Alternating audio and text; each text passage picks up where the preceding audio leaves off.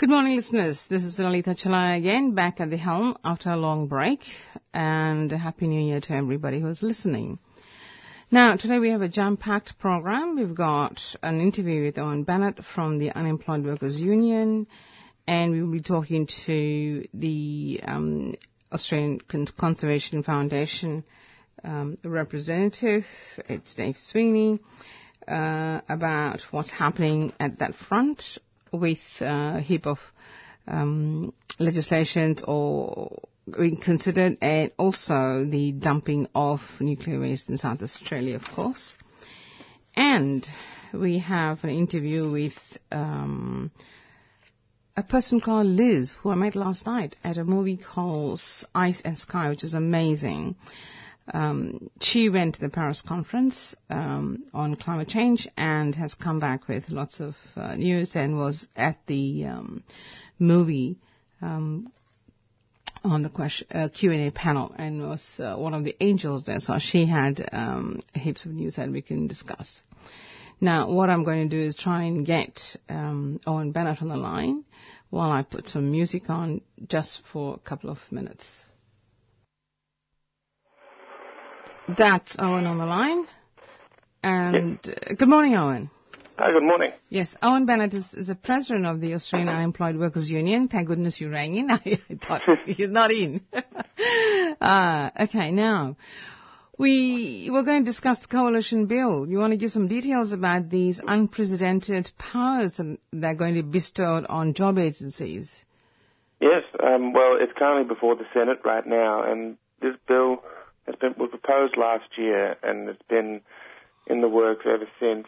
And basically what it's saying is that it wants to give job agencies the power to financially penalise unemployed workers fifty-five dollars on the spot for a range of, uh, of offences, um, including not signing a job plan, um, inappropriate behaviour at a job agency appointment, and not showing up to your work for the dole or training exercise.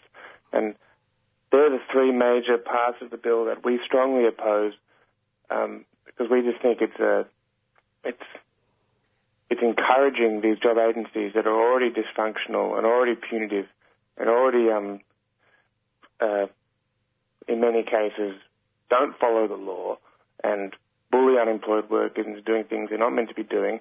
So the government, by this bill, they're just saying, yep, we're fine with that. Keep on doing that. Keep on bullying unemployed workers. And this is giving them the major power to actually fine unemployed workers. So they're taking fifty-five dollars away from them. They're reducing it from their payment for a bunch of rather arbitrary uh, offences. And it's we think that this is uh, actually represents probably one of the worst attacks waged against unemployed workers um, in recent memory, um, certain, certainly in the last last twenty years, maybe even since the welfare state was introduced in, in uh, World War Two. It just seems to get harsher and harsher, because only, I think, yesterday or the day before, they came up with the unemploy- unemployment rate having gone up, and they were saying that, oh, well, it's just jobs that were created over Christmas and New Year, now they've disappeared or whatever. But what yes. they also say is that the jobs that actually disappeared were full-time jobs. They were not the sort of jobs that normally comes up as casual over the holiday break. So that's something fiddly in there. But my biggest concern, I guess, is that the un- unemployment rate among young people is almost thirteen percent. And I know that in Broad Meadows, for example, the unemployment rate is twenty-seven percent. Yes. And it's it's the pit. It's it's considered to be one of the low socioeconomic belts, and it's always included in all sorts of surveys that they do on the low, socio- low socioeconomic um group of people. And yet this is the sort of stuff this government's doing. Now, you, you talk about, um, you know, people who should get uh, in touch with their senators and so on. What are the different political parties' um, responses to this bill that's going to be debated? Well, the Greens um, completely oppose the bill. Um, I, I should also mention there's other portions of the bill. Um, another portion of the bill is that they want to increase various penalties for um, for not um, doing enough job searches, because everyone who's on New Start has they have to look for twenty jobs a month, and at the moment they're or they want to increase the penalties for people who don't meet those requirements. And, and there's also the government want to um, get rid of a waiver um, for people who um, who refuse work. At the moment, um, if you refuse work, the government can say, um, uh, we'll cut you off benefits for eight weeks. But there is a, a waiver there if they think there's a reasonable sort of um, grounds for them to refuse that work, or they think that it's probably a bad idea to kick people off benefits for two months. But the government want to get rid of that waiver completely, so you have all these people um, not on any income support for eight weeks. That's, that's the sort of attitude the government is taking. But, um, yeah, about the response of different parties, so the, the Greens, um, as I said, opposed the bill, which, um, you know, we think is very welcome. And the Labor Party, they're They're doing a, a typical approach, which is what they did with a similar bill last year. There was another bill, much like this bill, that um, the, the first fine like, that, that was introduced was introduced actually in July last year. So this is not new. It's really an expansion of these, of these powers that have already been um, given to job agencies last year in July, where they said that, that the government said that um, job agencies can fine unemployed workers for if they don't show up to their job agency appointments. So that already exists at the moment, and that's something the Labor Party supported when the government proposed it last year. There was a range of other things last year that um, Labor Party opposed, but they let that one go through, which is exactly what the Labor Party are doing again this time, where there's a range of things that they're opposing, like they're opposing the inappropriate behaviour um, penalty, they're opposing, they're opposing the job plan penalty, so people who don't sign job plans and act inappropriately under this proposal would get a fifty-five dollar fine. The Labor Party are opposing those, which um, yeah, is welcome, but for some um, unknown reason, or I guess it is quite known actually, the Labor Party in essence do support this element of this punitive approach to unemployed workers. They are supporting this fifty-five dollar fine for unemployed workers who don't show up to Um, work for the dole appointments or their training exercises, which is very dangerous because we've heard of many cases of unemployed workers being bullied into attending work for the dole or training exercises that they actually shouldn't be attending. So by introducing this penalty, just, just this part of the penalty about giving people fifty-five dollar fines for not attending work for the dole appointments, is basically giving job agencies increased um, powers to force people and bully people to, to work for the dole, because if you say no, if you say, hang on a second, I shouldn't be doing work for the dole for various reasons, then they'll say, well, if you don't show up, that's a fifty-five dollar fine. That's ten percent of your New Start that's gone. And here's the worst thing, is that if you don't re-engage um, immediately, that's that's ten percent reduced each day. So the money is taken out immediately, and ten percent will be reduced each day until you re-engage. And if you want to try and appeal against this fine, which many people will try and do, and it's already been happening with the fine that's already introduced, um, the only way to get that money back that's taken out immediately is to go through the Stenlink appeals process, which takes three to four months. Oh, so, so you're chasing this money that's already taken out of your penalty, yeah. out of already already taken out of your payment. So it's a complete breach of of, of of your right to have Social Security and your right to appeal, because they take it out first, and then if you want to ask questions later, then you know you're, you're going to have to take four months to deal with that. So the, we're really like the, the whole this whole proposal is completely punitive and um, appalling, really, the way they treat unemployed workers. But they're not even allowing them the right to appeal against these job agencies. They're mm. just privately run billion-dollar companies that have this power, essentially, of life and death over unemployed workers, because they can just say, "We're going to fine you for for, for that." And then if you want to challenge them, you have to go through the Stenlink appeals process, and that money's already been taken out. So you're chasing this money that's been taken out already, mm-hmm. and that it's... takes four months. And there's, there's, oh. there's a, a few members of ours have actually already done that under the fines that already exist. Um, a member of ours um, was fined fifty-five dollars on the spot for listening to music at his work for the dole activity, oh, God. which um, was regarded by his job agency as a at inappropriate behaviour. Yes, and it's and horrible. He, he, he completely opposed that, of course, and he went through the appeals process, and the money was already taken out, and it took him four months to get that money back, and he won. He won the appeal, but it took four months to get that money back. In the meantime, he had to deal without that ten percent, and, you know, for some people, that can that can be the difference between, you know, paying rent and living on the street. Yes. So it, it, it's very dangerous, and um, it needs to be opposed at all levels. Hmm. It's extremely, extremely oppressive, and it's, it's, it's the fundamental thing is the government has handed the poor over to a profit-making organisation. So it, it's almost uh, a given that the motive of profit-making is going to drive this now new, newly created industry, which is ser- yeah. terribly harmful to people, especially people who are, who've got children and family to support. What are they going to do? It's just awful. But yeah.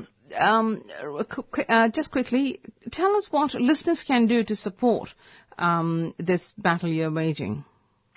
Yeah, well, with, with the Fight the Fine campaign we've been running, we had a protest uh, in Melbourne outside um, the Liberal Senator's office, just trying to raise some awareness about this issue, because unfortunately it's such a an unknown issue. I mean, like many things, many of these punitive measures they impose on unemployed workers, it's so it's, it's not reported on the media, and it's just a disgrace, really, uh, how little interest is taken by, by the media in this. I mean, it's it's a complete violation of people's rights mm, to social absolutely. security, and giving, you know, these job agencies unprecedented powers. And we're, we're actually in the middle of undertaking a legal challenge against this sort of thing, against these fines and denying people their rights to appeal. So there's a few things that people can do to um, support this. Um, the first thing that we're encouraging people to do is call their local senator, because this bill is um, going to be discussed in the Senate for a third reading on the twenty-second of February,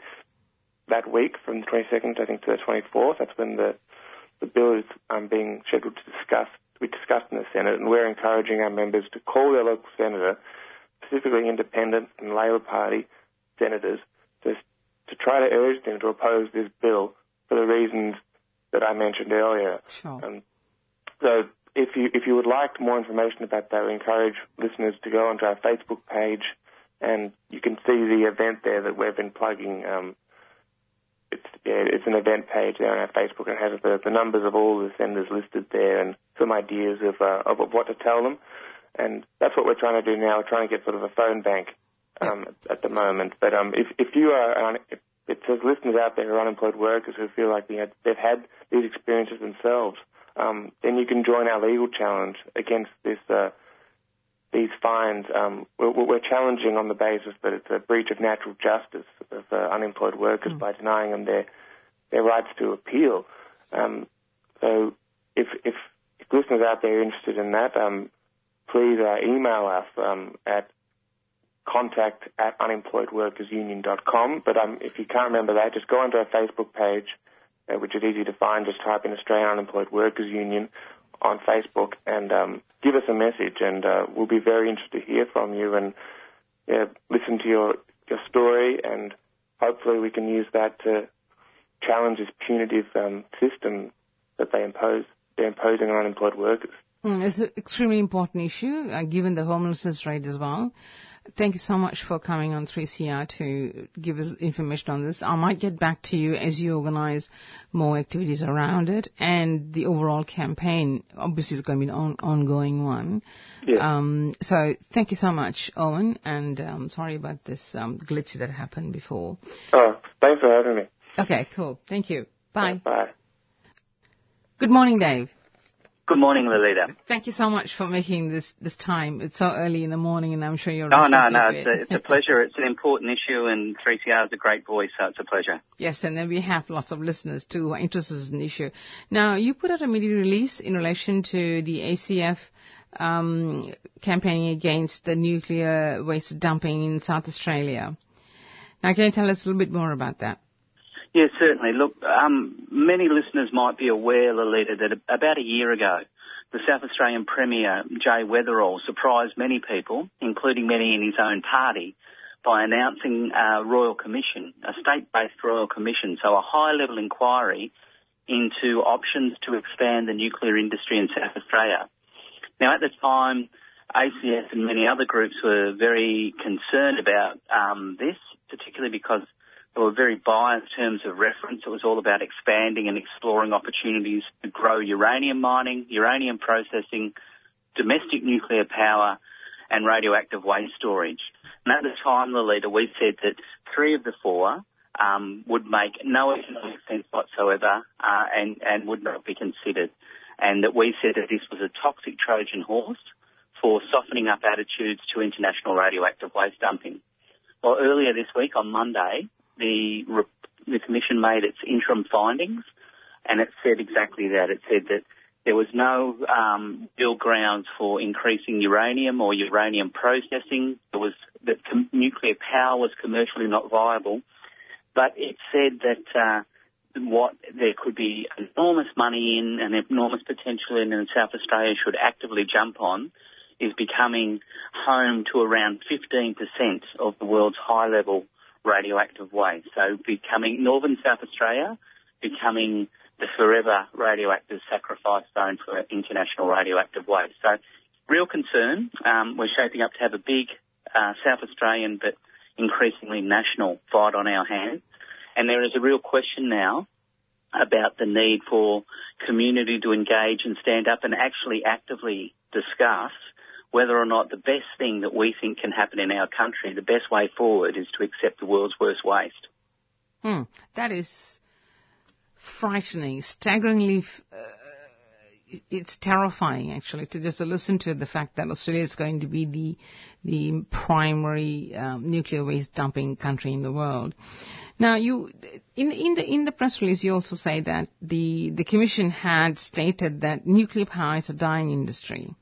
Now, what I don't understand is the fact that, internationally speaking, you've got India that's opened up Koronduk last year for um, operation, a nuclear power station. And, of course, we've had the experience of Fukushima, and yet Japan is trying to, or maybe has already opened up one of the stations to function. And I read a couple of days ago that Belgium is trying to open um, two of its stations. So it, it just seems there's, there's contradictions in the way the Royal Commission's come across and, and put forward a, a, a very controversial proposal. While stating it's a dying industry, you've got these stations opening up. I don't I don't get it. What, what's going on in the system? Yeah, there's a lot not to get about the nuclear industry, Lalitha. You're not alone. But let me clarify one thing. It wasn't the Commission that said nuclear power is a dying industry. It was the Australian Conservation Foundation. Okay. So the Commission said that nuclear power will continue to play a role globally, but it is too expensive and too contested and is not commercially viable in Australia or in South Australia. So they then go on to say that while nuclear power isn't uh, um, a viable uh, option for South Australia, nuclear waste storage absolutely is. Our, the Australian Conservation Foundation and many environment organisations' analysis is that nuclear power is a dying industry. Over the past fifteen years, its market share of the electricity that it supplies in the global market has halved. And at the same time, Lalitha, the market share of renewable energy sources has doubled. So renewables now produce twice as much electricity on planet Earth every day as the nuclear uh, power sector does. And that is growing. And nuclear is losing public confidence, particularly after Fukushima. Mm. And plants are closing and costs are rising. And the exact opposite is happening with renewables. So from the view of the A C S, we see our energy future here in Australia and globally as renewable, not radioactive. But while the industry might be dying, and, and others would argue that it's not, and others would argue that there's going to be a renaissance, there won't be. But let's just say that the way we see it is why the industry is dying. One thing that is completely undead about this industry, and effectively forever, is the waste that it produces. Mm. In a nuclear, in nuclear power, you put in a, an enriched uranium fuel rod into a reactor. That gives off intense heat, turns steam to water and drives the turbine, and that generates electricity. It's not really rocket science. Um, and then that is reliable for three years, Lalitha. After that, the, the decay in that uranium means that it's intermittent and unreliable. And it is from that time spent nuclear fuel or, and high-level radioactive waste. So for three years of electricity, you get three hundred thousand years of a cancerous waste product. It's a very bad trade. So there is growing problem around the world with radioactive waste management. No one country, after seventy years of commercial operation, no one country has a final place to bury or dispose high-level waste. Mm. And that is because it is technically difficult, it is highly costly, it is politically and in the public realm contested and controversial, and no one's been able to do it. So to say that Australia, with a limited nuclear industry, limited expertise, a very poor track record in managing our own waste, can come in and be the silver bullet to this world problem and at the same time make ourselves ridiculously rich. And the South Australian Adelaide Advertiser described the money streams from this, Lalitha, as mm. imagine Scrooge McDuck swimming through gold coins. Mm. Now, that's obscene and it's also absurd and it's also completely incorrect. If this was easy, safe and lucrative, it would not be a problem. That's right. Now, the, the, the interesting thing is uh, this this debate, or in fact the opposition to, firstly, the nuclear industry and, and, of course, the waste management, has been controversial since the seventies and eighties. I remember the days of the Nuclear Disarmament Party and, and so on. But today we have two two things I want, to, want, to, want you to comment on. One is the appointment of Doctor Alan Finkel, Finkel to as a science advisor to the government, who I believe is pro-nuclear. And we also have um, another issue in relation to nuclear, because the destruction of the world, given the climate change, the debate in that in that mix, what we hear is clean energy as opposed to renewable energy. It, it, it's a it's a confusing thing for some people, but it's very clear to me that when they say clean energy, they're actually referring to nuclear energy. I wonder if you can sort of discuss that a little bit. Yes, yeah, certainly. Uh, you're absolutely right that for a long time and continuing today, all aspects of this industry are actively contested. It doesn't enjoy broad social consent or social license. And that's been renewed globally, particularly after Fukushima. Um, in relation to um, uh, strong, if you like, institutional support for um, nuclear power, there's no question. There, there are many in government, some in the Labor Party, that um, support nuclear power. Our current resource minister, Josh Frydenberg, is a, a strong advocate of nuclear power and, you know, considering nuclear power. Um, and yes, as you say, the chief scientist is a strong advocate of nuclear power. Um, ag- against that, federal Labor um, reinforced opposition to nuclear power at their national conference last year. And obviously the Australian Greens have a very uh, um, strong anti-nuclear position. So politically, it remains contested. In the community, it remains contested. And probably the, the test of, of that um, is that under the Howard government, Howard appointed Ziggy Zutkowski to conduct a review into the options for nuclear power in Australia. It was in the mid two thousands. And he did this detailed study with full of pro-nuclear people and enthusiastic assumptions. Of course. And said that Australia could do could have twenty-five nuclear reactors by twenty fifty. And um, and when that came out, people went, oh, yes, interesting debate, let's be open to the idea. And then when some of the sites where this might happen were named and identified, there was uproar. When the idea, Lalitha, turned from uh, a, a policy or a vague discussion into a postcode, mm. people went, no. And um, that, so the whole idea was just shelved and parked. And increasingly, especially after Fukushima, significant countries are moving away from nuclear. Yep. Germany has, is, is is actively phasing out. Japan is slowly switching on reactors, but there's still over forty-five that are shut down in Japan. Mm. And there's enormous pressure. The industry is constraining, and, and reactors are closing faster than being built. Now, there is option for expansion in India and China, but even if that happens, Um, and even if it was realised, the pro-nuclear dream in those countries, two things. One, it's not as big as their scale of their renewable build in either country. Mm. And the second is it wouldn't be as enough reactors to compensate for the ones that are ageing and need to be closed over the next fifteen years, Lalitha. So at best, the industry remains flatlining. Now, in relation to your question about language. We all yes. know how important language and framing is. Absolutely. And they don't say nuclear power anymore. Mm. They hide behind two sets of words. One is clean power mm. and one is low carbon power. Yes. And you'll often hear nuclear advocates now describe themselves not as nuclear power advocates but as decarboning oh. advocates. Energy decarbonisation. Um, so no, all, all of that is policy positioning, media positioning, but when the radioactive rubber tries to hit the road, what happens is people say no.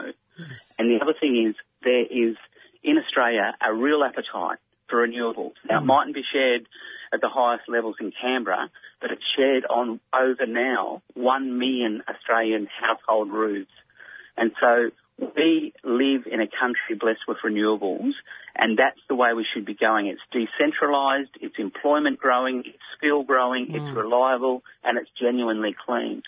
So what our concern is here, Lalitha, what we've been involved in in Australia in the nuclear industry, it has we haven't had nuclear power, but we have shovelled uranium and supplied nuclear power around the world, yes, increasingly under irresponsible and unaccountable terms. Mm. Now, what's happening is the uranium sector post-Fukushima is shrinking and has been hammered.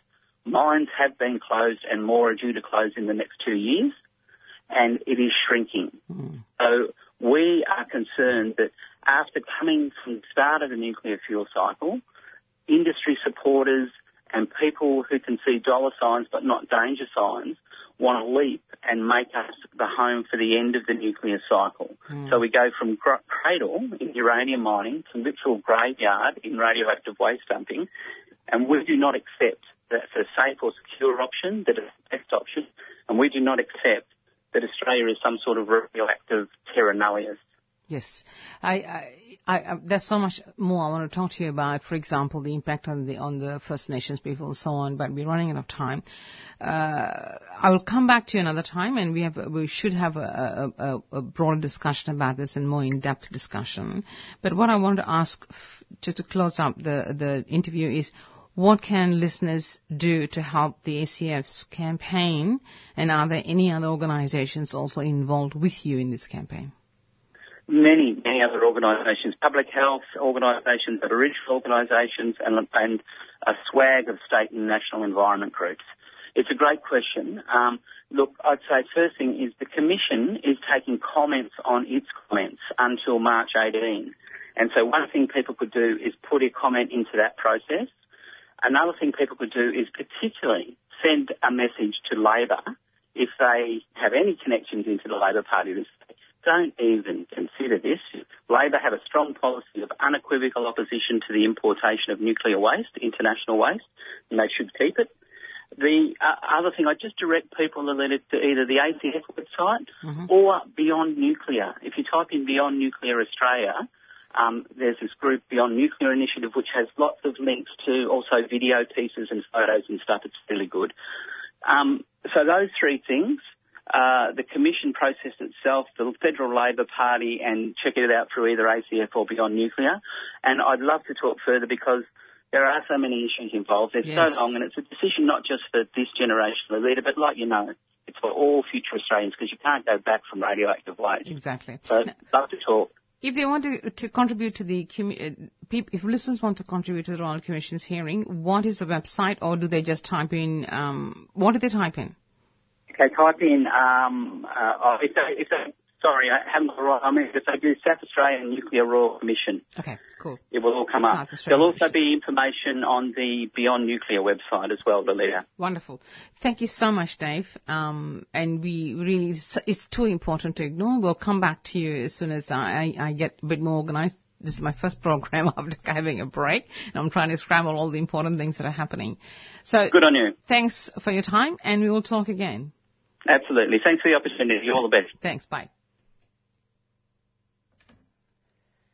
Dum da da da da dum da da da da boom boom boom boom boom boom boom boom. Hi, I'm Rod Quantock, and you're listening to fill in the dots. You know who you're listening to. Why do I have to tell you who you're listening to? You know who you're listening to. You're listening to yes. Fill in the three C R Community Radio. You got it right. You've won a giraffe. Uh, we're at eight fifty-five a m. We're on digital radio and streaming at three c r dot org dot a u. three C R has been making trouble since nineteen seventy-six, and occasionally I've been part of the trouble that's been made. It's a vital part of our uh, media landscape, and I'd encourage you to get a hacksaw, an oxyacetylene torch, and go up to the Dandenongs and, and bring down all those broadcast towers that aren't three C R's towers. And let's make three C R the only source of information to an information-starved, dumbed-down Australian community. Written, authorised and spoken by Neil Mitchell. People get ready. Fair Go for Pensioners Coalition calls on both federal and state governments. These governments must take up proposals to fast-track job creation. They must provide decent unemployment income support payments. They must provide publicly funded training delivered in culturally appropriate ways. And they must provide one-stop mental health support services. Father Bob Maguire will launch the statement on the steps of Parliament House, Wednesday, twenty-fourth of February from eleven a m. Bring your friends and stand with Fair Go for Pensioners and with unemployed Victorians. Fair Go for Pensioners Coalition Incorporated is a three C R supporter.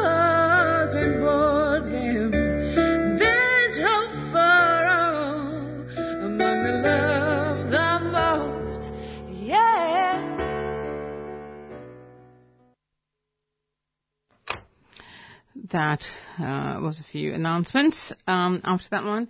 I am unable to raise Liz. Now, while I can't do um, c- connect the Liz for the minute, I just thought I'll just um, inform listeners about a film festival that's on, and that's around Nova, of course. It's called Transitions Festival, and it's a heap of uh, movies and documentaries, particularly about the climate change issue, and I saw one called Ice and Sky, which is beautifully made. It gets a message out about a serious scientist who began at the age of twenty-three. And at the age of eighty-two now, he has been part of a major project to look at the pattern of climate and carbon emissions. Liz was one of the people who went to Paris and uh, was one of the angels there, and she was on the Q and A panel and I was trying to talk to her, but of course that, that's not happening. So what I'm going to do now is play you a interview which I did with Daniel Nyberg some time ago, and it is on climate change. I may cut it short, but um, it's a timely uh, interview that we revisit. Welcome to three C R, Doctor Nyberg. Thank you so much for agreeing to talk to three C R. Um, Thank you for having me. Yes, our pleasure, I have to say. Now, just for the listeners, Professor Nyberg is from Newcastle University and he's a professor in management. And that's interesting because in in the book that, um, his name is Daniel Nyberg, and I'll refer to him as Daniel throughout the interview, uh, Christopher Wright and Daniel Nyberg have released a book called Climate Change, Corporations and Capitalism. And this discussion is about that book and the ideas we're all struggling with in relation to climate. So, Daniel, can you tell us, firstly, what prompted you to release a book like this? First of all, it's the main reason we engaged in the research from the beginning and, and wrote the book is the challenge we face in, in terms of climate change. We are moving to catastrophic uh, implications of putting so much carbon emission into the air. So the, the, this is really, uh, in many ways, a call to arms in the sense of, first, we have to do something, that's obvious, and second, we have to understand the problems that we're facing in order to do something. It's not a lack of will in, of human beings, it's not a lack of political will either. It's a particular moment in time where corporate capitalism holds a strong grip over the globe in shaping our response to climate change. And this response that naturally comes from this grip, we argue, is not sufficient. So first of all, it's it's a call to arm and to, to the greatest challenge humans facing.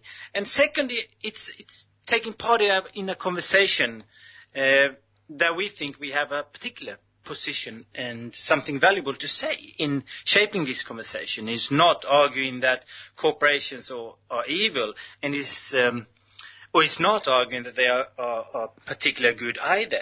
They are basically just networks or contract relations. Instead, trying to find out how they work in order to perhaps assist a, a transition to uh, a, a more greener uh, community and greener form of governments. That's interesting, because you also say that greenwashing is not a great idea, because a lot of corporations do uh, or have um, transitioned into trying to use the green products as such to attract people um, to their products to supposedly reduce greenhouse gas emissions and so on. So that view doesn't gel with me. Can you explain that? Yeah, greenwashing is basically uh, uh, uh, uh, I, I do think most corporations engage in greenwashing, not necessarily intentionally, but that is the consequences. Um, a lot of corporations engage in, in these kind of activities with, with good intentions. But the problem is that as soon as any of these greening activities is in conflict with corporate profit, they will have to stop doing them, because the main rationale for corporations is their profit. So as soon as they're then facing a cost in relation to any greening activities, then they will be called out for greenwashing, which it, of course, then becomes. So corporations engage in greenwashing not because they are necessarily mean or bad. It's because as soon as, uh, as the profit motive is, is clashing with green activities, it will become greenwashing, because they cannot uphold uh, the greening activities. So the fact remains that history has shown in the two hundred years of industrial activity, almost two-thirds of carbon emissions have been uh, emitted by humans or human activity, so to speak. Mm-hmm. And the corporations pl- play a major role in that. Mm-hmm. I'm just wondering what is to be done in terms of corporations to reduce the emissions. Well, corporations cannot handle this problem. They're only motive is to, or only uh, reason for existing is to make profit, to make money, and to it, it, it somehow internalize all the cost of their destruction would mean that it would be impossible for them to make the sufficient amount of money. So they will necessarily start cheating or moving their emissions around the globe, or come up with other ways to not dealing with climate change in a sufficient way. So the problem is that corporations cannot handle this. They can, of course, take part in, in minimizing it. They can be a little bit better, but they cannot be sustainable. So we need, we need uh, different forms of activities. We, we, we need arguably degrowth. We need arguably strong regulations. Uh, we need human, human beings not acting as consumers as soon as we can, instead perhaps finding different identities to relate to. So you talk also talk about the economic system as per Marx. How does mm-hmm. that gel with your view of corporation? Because Karl Marx was a, was a socialist, or a communist rather, and mm. he totally opposed imperialism or capitalism as a system, an economic system. So that doesn't quite um, come through in, in, in your contributions so far. How do you see the contradictions or similarities?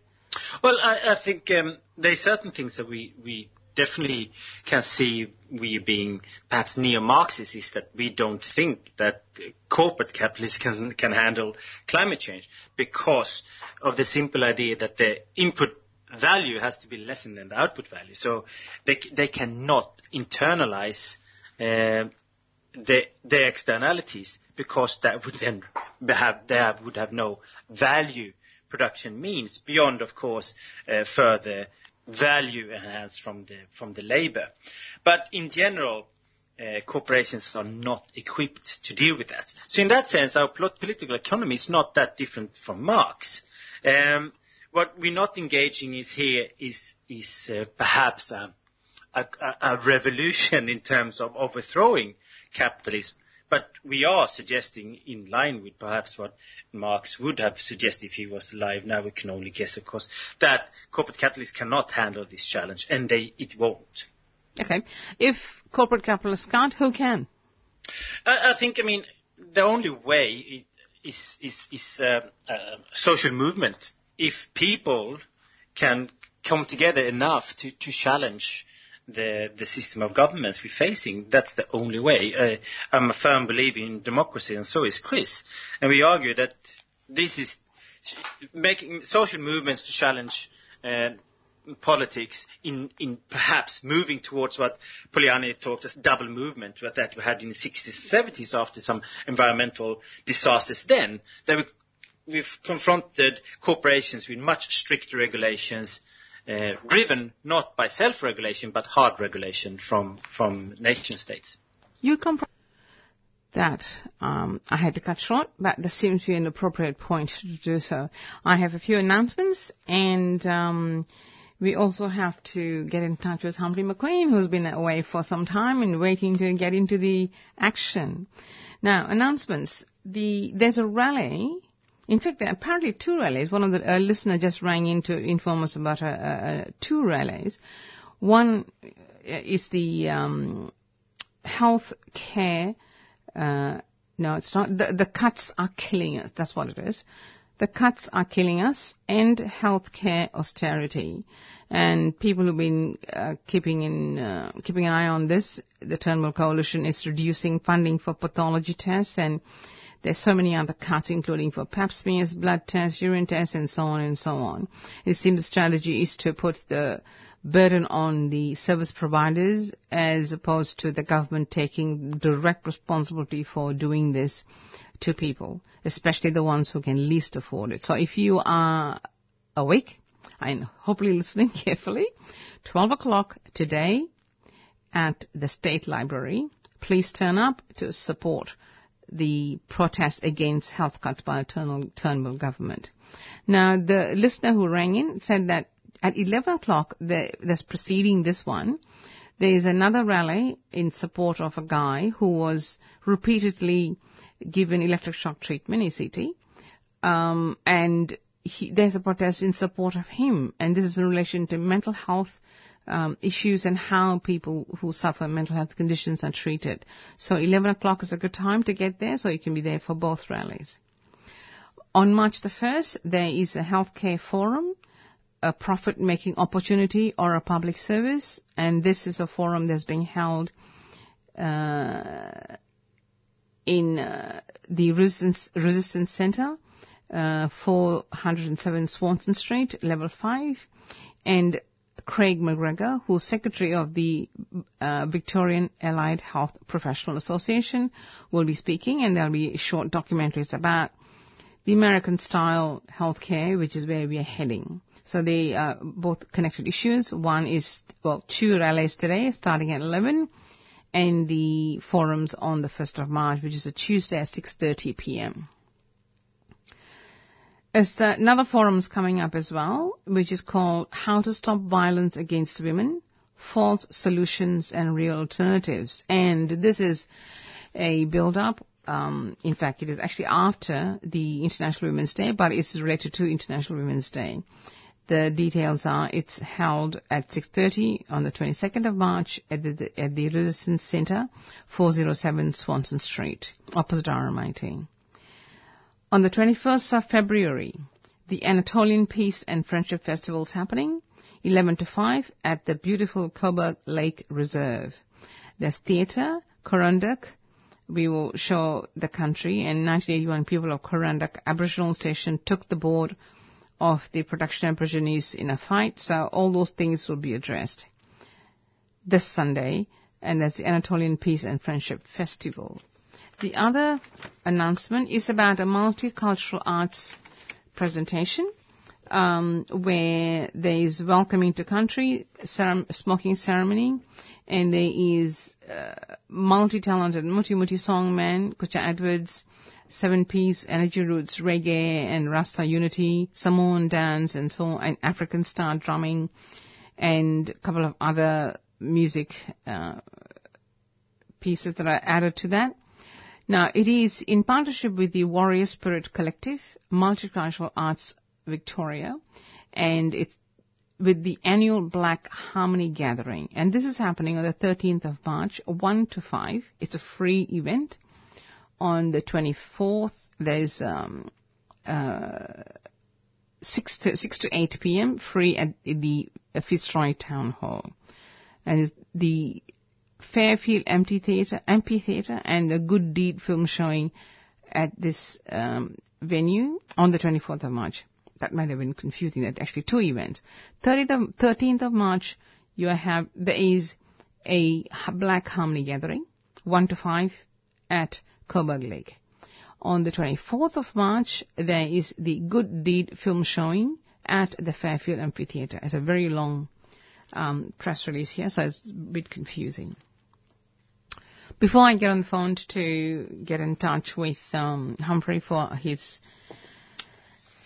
usual contribution, um, I've got another announcement which is uh, pertaining to three C R.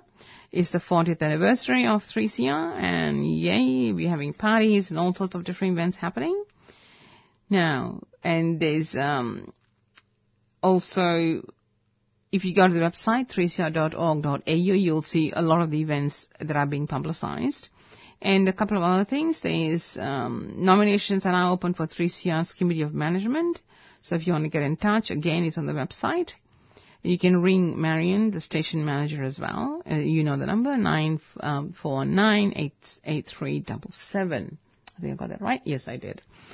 And there's also casual work available for all those unemployed people out there who wish to come and participate in three C R and, and get the issues addressed and announced and spread.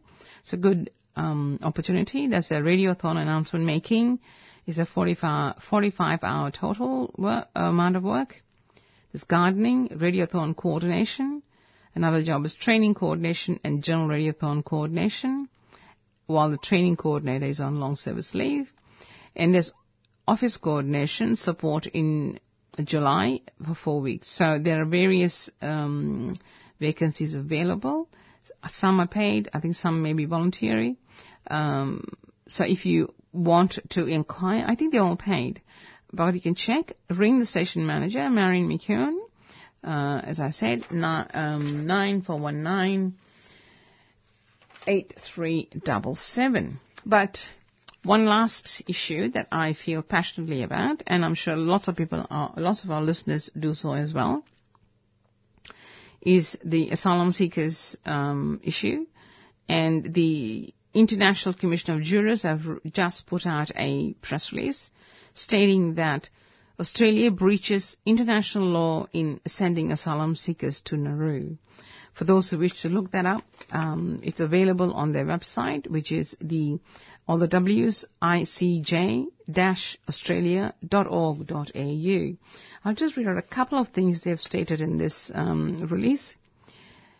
They say that Article twenty-five, in brackets one, of the Universal Declaration of Human Rights, nineteen forty-eight, provides everyone has the right to a standard of living adequate for the health and well-being of himself, should be herself as well, I suppose, and his family, including food, clothing, housing, medical care, and necessary social services, and the right to security in the event of unemployment, sickness, disability, widowhood, old age, or other lack of livelihood circumstances beyond his control. They forgot the her there, the female component missing. So um, this, it seems, from the interviews we had so far, is starting to be applicable to our citizens of Australia, so to speak.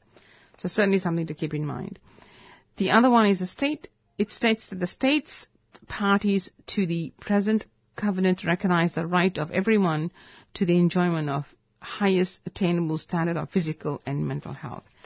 Grossly missing in our community and especially in the uh, refugee community. So if you are interested, please go to the website, which is the I C J, International Commission of Jurists, Jurists, and you'll find all this information. I'm going to put some announcements on while I get in touch with um, Humphrey McQueen. Affording greater profit today. That more than morning, enough. Humphrey. Hello. We can't. We can't get any more of that in. We got too much to talk about. We've been sending you those other things as sort of background, and you can put them up on the on the site as I well. I will. I will. Okay. Um, so, um, like everybody else, we need to talk about the coming crash in the global capitalist system. Um, that. Um, The, uh, what I don't want to do today is to go over to the arguments as to why the crash is, um, is just around the corner. Um, people have been talking about China, of course. I just perhaps mention there that it's worth noting that the excess capacity in steel making in China alone is larger than the entire output of steel in Japan. So it'll give you some idea of, from a Marxist perspective, why all this is happening, because it is, you know, one of the drivers of it is the excess capacity that builds up in a uh, capitalist system. And then that has to be removed out of the system so that it can really get started again to exploit workers and to make the surplus value and the profit that then goes on to the next round of expansion. So that's just one example. But what we've been saying all the way through since I started doing these really, you know, what, seven or eight years ago now, what the Bank of International Settlements has been saying. And in two thousand fourteen, it said that all that's happened, all that the governments and corporations have done since two thousand seven has been to postpone the day of reckoning. And that's what we've got to bear in mind, that the day of reckoning from what has been going on in the capitalist system in the post-war boom and decline years is still in the system, and it needs to, from the capitalist point of view, it needs to be cleared out of the system. Now, what would the day of reckoning be? And we, we did talk about this a uh, couple, you know, couple of months ago. It means two big things. Purging government um, indebtedness and getting rid of the excess capacity in the corporate system. Now, both of those things would have a massive economic, political, social impact on people everywhere in the world. What it would amount to is that doing to the world what they've done to the Greeks. Hmm. So that Greeks would be the model, in a sense, although each country is different because it has different um, um, internal patterns. Um, but fundamentally, it means you you drive down the debt levels, you drive, you know, you just get rid of all this excess capacity throughout the system. And that's what they're not game to do, Um, because of the political backlash and the social backlash that would come from it. But from an economic point of view within the capitalist system, that's eventually what is going to happen. Um, so that's what that's what we're really confronting. Um, and, you know, I mean, there are there are lots of other examples that you could give, but, you know, the the thing that people sometimes look at, because the media keep focusing on it, is this is the stock market. Now, we can only repeat yet again. The stock market is a voting machine. It is not a really often a uh, machine that weighs the real value, the productive capacity of the companies whose shares are up there. There is a connection, of course. That excess capacity in the steel industry is why the B H P Billiton shares have gone down, for mm. example. So mm. in some areas there is a real connection. But in other areas, what we're seeing in the stock market, of course, is pure speculation from those huge investment trusts who have trillions of dollars that they just slosh around in the system, moving in microseconds to make a slight profit here, to move it somewhere else. So that's what we're really looking at, in these huge moves up and down mm. in the, uh, the the movement of Of, of what they call share value, which, of course, is, is no such thing. That's right. So so there is a connection between the turbulence um, and that. But the big question is, why is all this money sloshing around, unable to find a place to make a profit by exploiting working people? Because that's, you know, that's normally what capital, well, over the long haul, that's what capital is supposed to be up to. Yep. And that's because of the excess capacity that is built up across the system um, over, you know, well, fifty or sixty years. So that's that's the uh, laying down what the problem is. Uh, from there, as, you know, socialists and Marxists, when the next question we have to ask ourselves is, what should we do? Now, there are many things that we that we can and should do, of course. But one of them I want to focus on just for this morning is about sharpening our intellectual tools. I've got an old friend who was an industrial butcher all his life.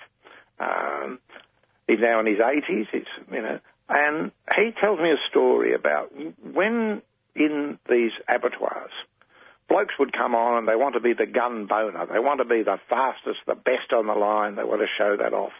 And he said some of them, m- many of them thought the way to do it was to be stronger and faster than everybody else to show this off.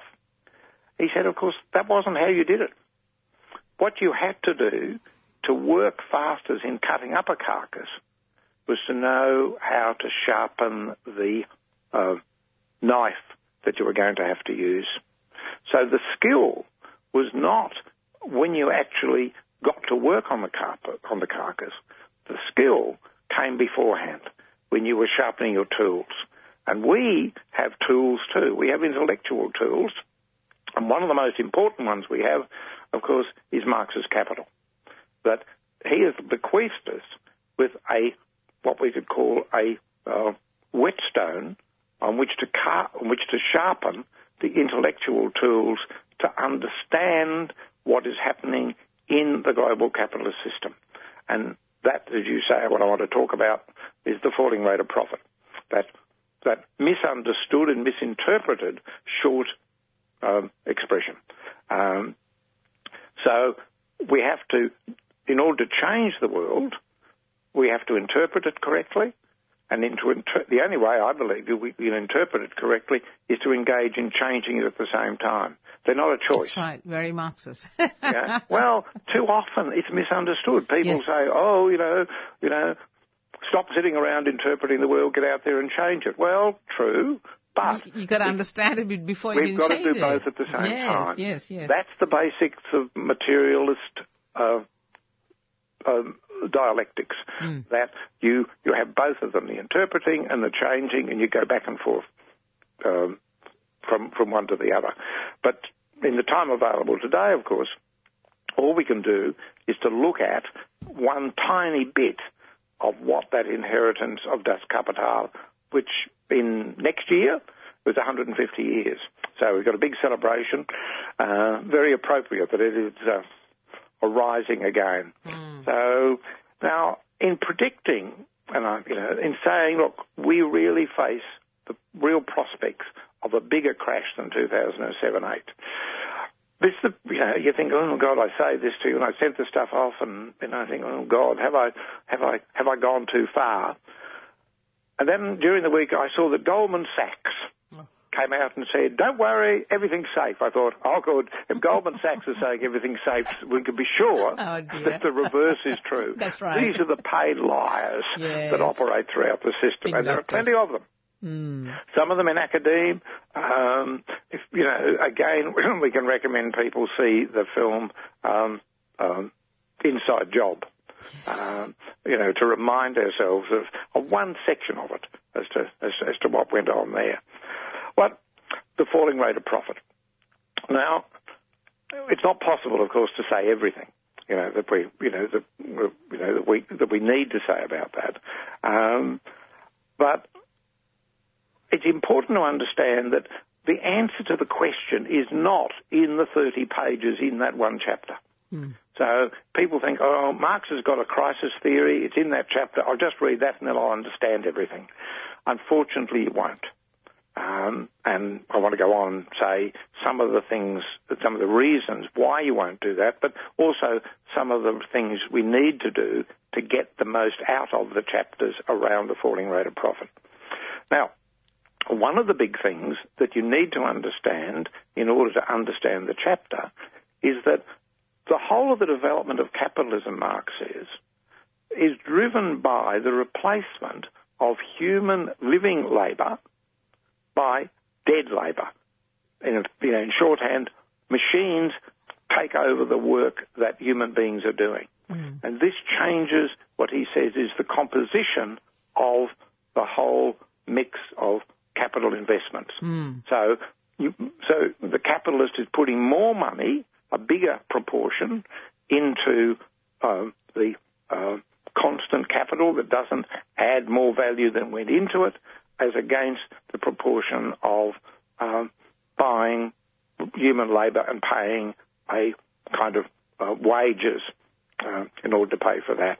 That's, so, that's a surplus um, a labor, uh, surplus value component you're talking about. Yes? Well, that's what only human labour can add. That's right. Um, the machine can only transfer the human labour that's already gone into it. Into making that machine. Yeah. Yep. Um, so a tiny fraction out of the out of the machine, out of the uh, uh, robots fixed or whatever. Capital, mm. because Marx says it is uh, fixed, uh, not because it can't move around the globe. Um, you know, a, a, a, a huge um, um, airliner is fixed capital, but of course it flies around the world all the time. It's a value within the product, isn't yeah. it? So, uh, but that is the basis for what Marx talks about in the chapter, which people understand, which hear about as the falling rate of profit. But it's important to understand that the chapter, the, the title of the chapter, is much bigger than the falling rate of profit. Mm. It has some words before those words, and it, you can't understand what Marx is saying without what he says before he says falling rate of profit. And what he says there is, and the chapter title is, The Law of the Tendency of the Rate of Profit to Fall. So clearly he's not saying that in all and every circumstances the rate of profit's going to fall. What he's saying is there is a law of a tendency. There is a general disposition towards a falling rate of profit, but it's only a tendential law. It's not an absolute. Um, and very often, I think, people who haven't uh, read the chapter, or indeed, you know, I've found people who have read it, who forget about this complicated bit at the beginning, that it's a tendential law. Again, it's an instance of dialectical thinking, that something can be moving in this direction, and then something else will move it in a slightly different or uh, opposite direction. So we need to pay attention to this uh, question of the tendential part of it, um, because really what Marx goes on to say, you know, not in that chapter but later on, is that the truly big crash comes not just when you have a declining rate of profit, because what we were, you were asking me about before, about the balance between the machine and the human labour. This means that the declining rate of profit is a um, a universal within the capitalist system. It was there from the eighteenth century onwards. The moment they began to move towards more machinery, you have this um, operation coming in of the shift in the composition of the capital that's being deployed. Mm. So it's there all the time. And if it's there all the time, clearly it can't all the time be explaining why there's a crisis every now and again. And it's when the rate of profit and the absolute um, total amount of profit uh, really begin to decline. And they're two different things, obviously. The total amount and the and the sort of percentage of profit on the total investment that you've made. So it's this question of the rate of profit. Now, here, people kind of, you know, some people, I know, many, according to the investigations that have been done, and we're not talking here about people trying to read Das Kapital, we're just talking generally. You say something like the rate of profit, fractions, um, and people say, oh, I'm no good at maths. I'm maths averse, is the phrase that is used. That people could have got a bad experience of being taught arithmetic yes. um, at school, and they just glaze over. They think, I can't do that. Um, you know, that's why I can't understand economics, because they talk in this kind of way to me. Um, I don't understand that. Well, let me let me say, I mean, I I I, I sympathise with that. I mean, I've left school a long time before I got over that kind of being averse to mathematics, because what I, I, mean, I actually passed maths at year twelve. I didn't understand well, any of it. It was just, well, it was just you know, it was just beaten into us as a kind of ritual. We had to, you know, be able to regurgitate. And yes. It was only much later that I realised that it was about something completely different that no one had ever told me at school. Mm. But when you go to this chapter, or to any of Marx, it's not very advanced mathematics. It's really nowadays lower secondary school. That's right. There are some fractions, there are some percentages. And we all do that. I mean, most of us do that almost every day. Yeah, we go shopping. That's what we do. Yeah, without actually thinking about it. Mm. Um, we just don't know that we're, that we're, that we're going to do these things. So there's, there, there, there is no algebra um, here. Uh, there are things that look like algebra, which frighten people off. They are just uh, abbreviations or a kind of uh, sort of shorthand, so that Marx will have S and V. And S stands for surplus value, V stands for variable capital, you know, C for um, sort of all of capital itself. So, you know, when you're aware of that, you know, instead of just looking at it and thinking, oh, God, I can never understand this, you just look at it and think, no, these are just words. And I've got to put them into words every time, and that will make it much easier to understand. I think majority of people do understand that business means they make a profit. And, and once you've got that, you, you're on your way, really, don't you think? Well, you've, you need to think, uh, because we talk about, you know, capitalists making a, a profit out of their workers. Um, but, it's, again, it's one stage more complicated than that. Mm. What the employer capitalist does is to extract surplus value.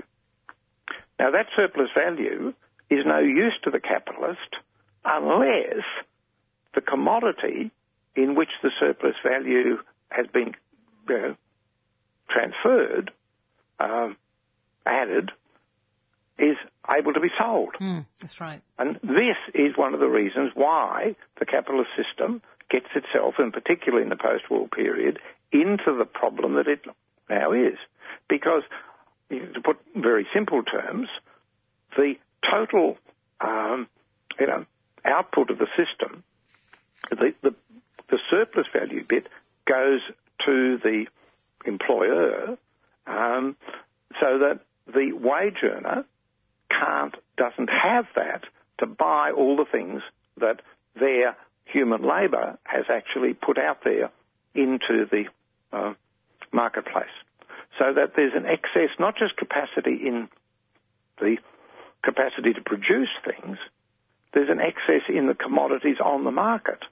And unless they're sold, um, then there's no way that the capitalist can benefit from exploiting the human labour. And the way they've solved that, you know, I use solved in inverted commas, if you like, the way they've solved it is consumer credit systems.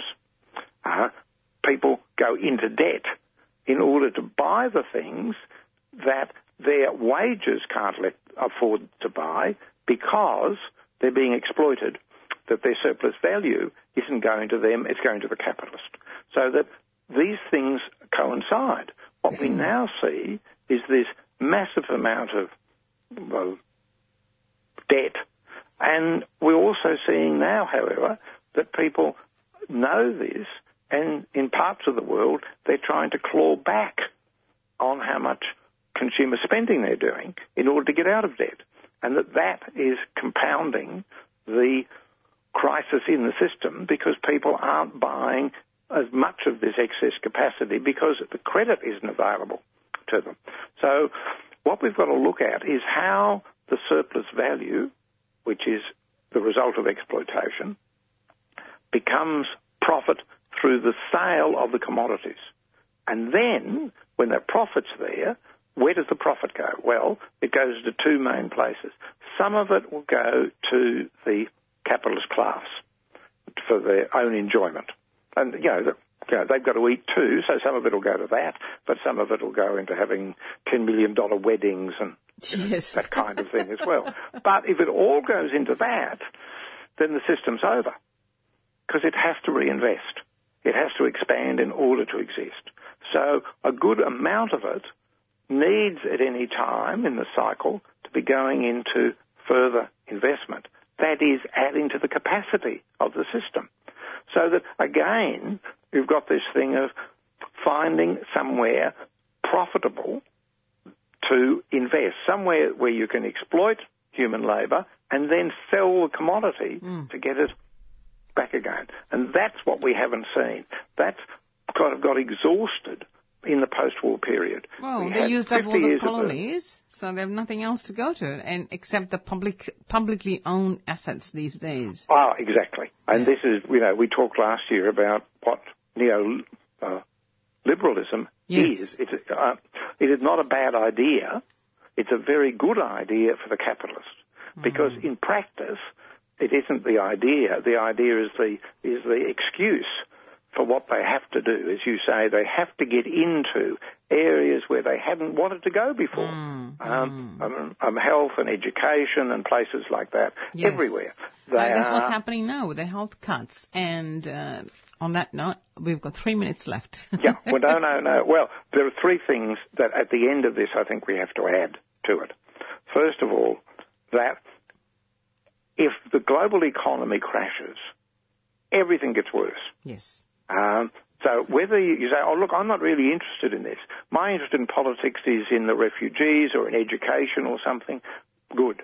But if the system crashes, you won't be able to fix those either. That's right. So that's the first one. The second point is a crash is good for the capitalist system because it's only, this is the crisis in which, out of which the next round of expansion can, can take place. Exactly. You can't have it without it. You know, a lot of capitalist firms, a lot of capitalists will suffer too. But for the system as a whole, these are necessary mm. parts of the system. And the third point we have to say always is to bear in mind that Marx offered something more than an analysis of the capitalist system. He said, this takes place, this problem arises only within a capitalist system. If we had a different kind of system, mm. then we wouldn't have this kind of problem. That's right. And he said, what we need is to move towards a mode of production which serves not the needs of capital, but, and I quote, the needs of socially developed human beings. That yes, is absolutely. Communism. Yes. So we can end there. Sounds good to me, Humphrey. Uh, well, all, all we have to do is get there. That's right, and I'll be getting there. That's the question, you know. Well, oh, yeah, well. It's a slow yeah, march. Well, okay, well, we'll be back in a month, yes. in four weeks' time, and, yep. and we'll see how the world's gone, and we'll do a bit more of this interpreting and analysis. Yes, thank you so much, okay. Humphrey. Thank you. Okay, bye. Bye-bye. Thank you, Humphrey. And we are at the end of another show, but before I go, just a quick announcement. There is a conference coming up between the thirteenth and fifteenth of May this year in Sydney, and we have some prominent international guests appearing uh, at that conference. Ian Angus, a veteran socialist and environmental movement um, leader in Canada. Marta Haneker, Uh, a Chilean psychologist, writer, journalist, and a prominent investigator and commentator on the experiences of social transformation in, in Latin America. I think she's the first time she's coming to Australia. And Michael Lebowitz, who is a professor emeritus, emeritus of economics on Simon Fraser University in Canada. And many more international guests from Pakistan, Malaysia, and um, we've got our local experts from Sydney University as well. So if you're interested, please go to all the W's, Socialism for the twenty-first Century, all one word, no space, dot org, and you'll find the links that take you to this conference details. So I'm going to play a song as Asia Pacific Currents is ready to roll. Uh, lovely being back. I hope you enjoyed the show. And thanks to Dave Sweeney from A C F uh, and the nuclear dumping issues. And, of course, you, you know to find the website for that. And we had Owen Bennett from the Australian Unemployed Workers Union. Thanks, Owen. And an important issue for everybody. Um, and, of course, Daniel Nyberg, who I interviewed last year, who um, talked about the climate change issue, which is oh, really hotting up, excuse the pun, and of course Humphrey McQueen. So I shall see you in a fortnight. Um, hope you have a good week, and turn up to the rallies today at uh, the State Library from eleven onwards. Goodbye.